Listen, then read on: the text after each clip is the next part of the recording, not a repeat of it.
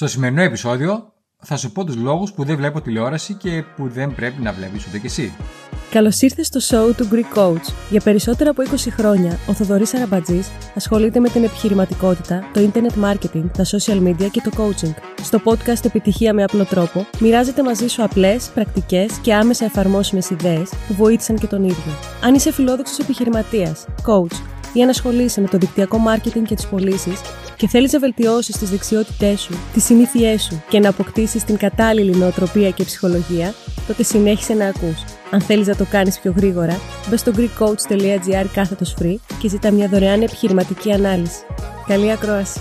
Όχι, δεν ήμουν πάντα έτσι. Είχα δύο τηλεοράσεις, μία στο σαλόνι και μία στην φωτοκάμερα. Όταν έμπαινα στο σπίτι, άνοιγα τηλεόραση, πάντα έπαιζε τηλεόραση στο σπίτι. Πολύ συχνά με έπαιρνε ο ύπνος μπροστά στην τηλεόραση. Δεν ξέρω αν ταυτίζεσαι με αυτό. Έβλεπα ειδήσεις, έβλεπα σειρές, έβλεπα ενημερωτικές και ψυχολογικέ εισαγωγικά εκπομπές. Έβλεπα τηλεόραση όπως βλέπει ο περισσότερος κόσμος. Το 2014 λοιπόν, που άλλαξα σπίτι και ζούσα πλέον μόνος μου, συνειδητά δεν πήρα τηλεόραση. Πλέον έχω τη συσκευή της τηλεόρασης, την οποία μου την έκαναν δώρο, αλλά δεν πιάνει κανάλια, δεν είναι συνδεδεμένη με κεραία, την έχω μόνο για Netflix και μουσική.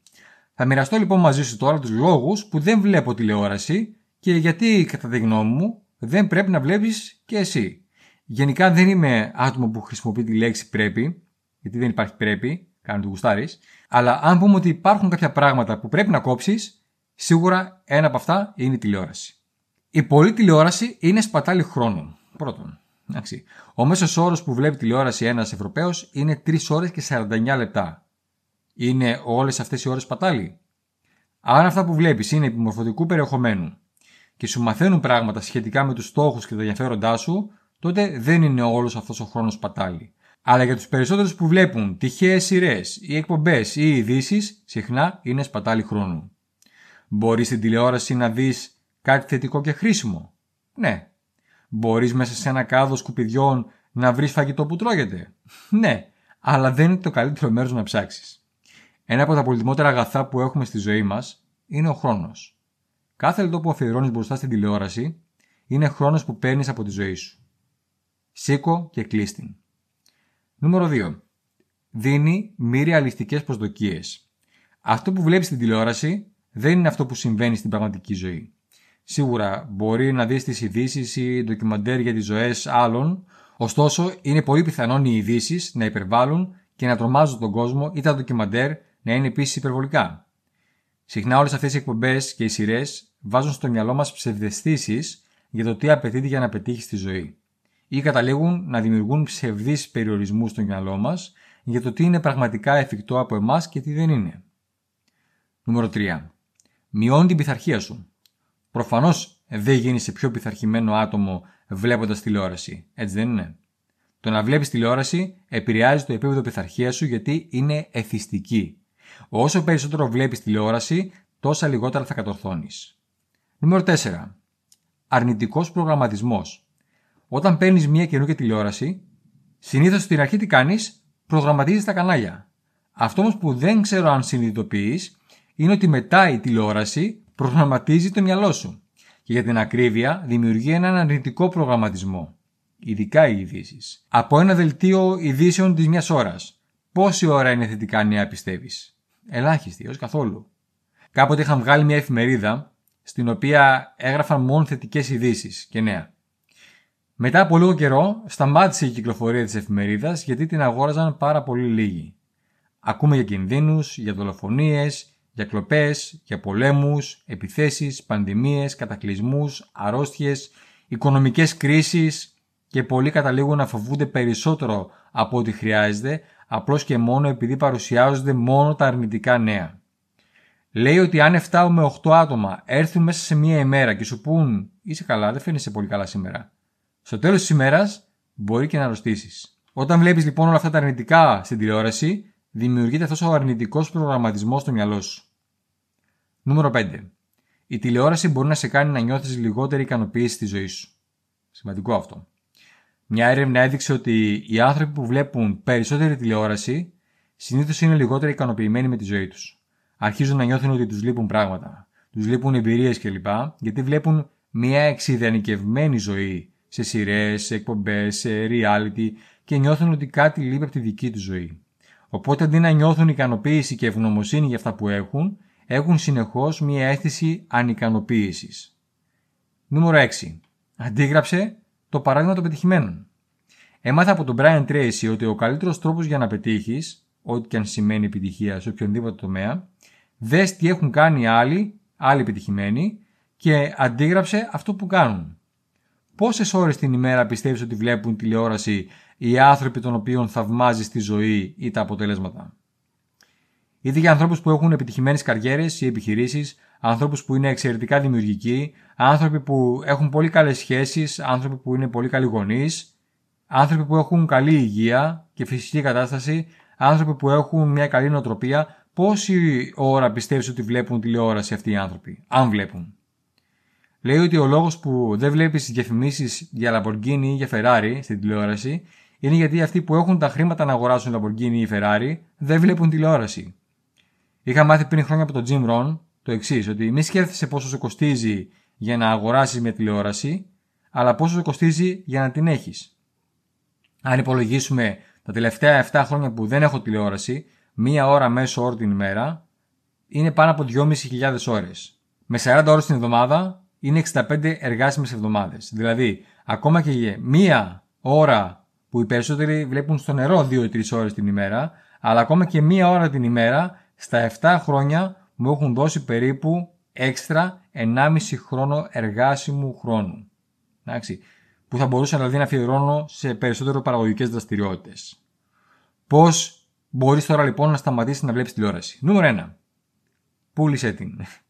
Ο πιο απλός τρόπος να σταματήσεις να βλέπεις τηλεόραση είναι να σταματήσεις να την έχεις στο σπίτι σου.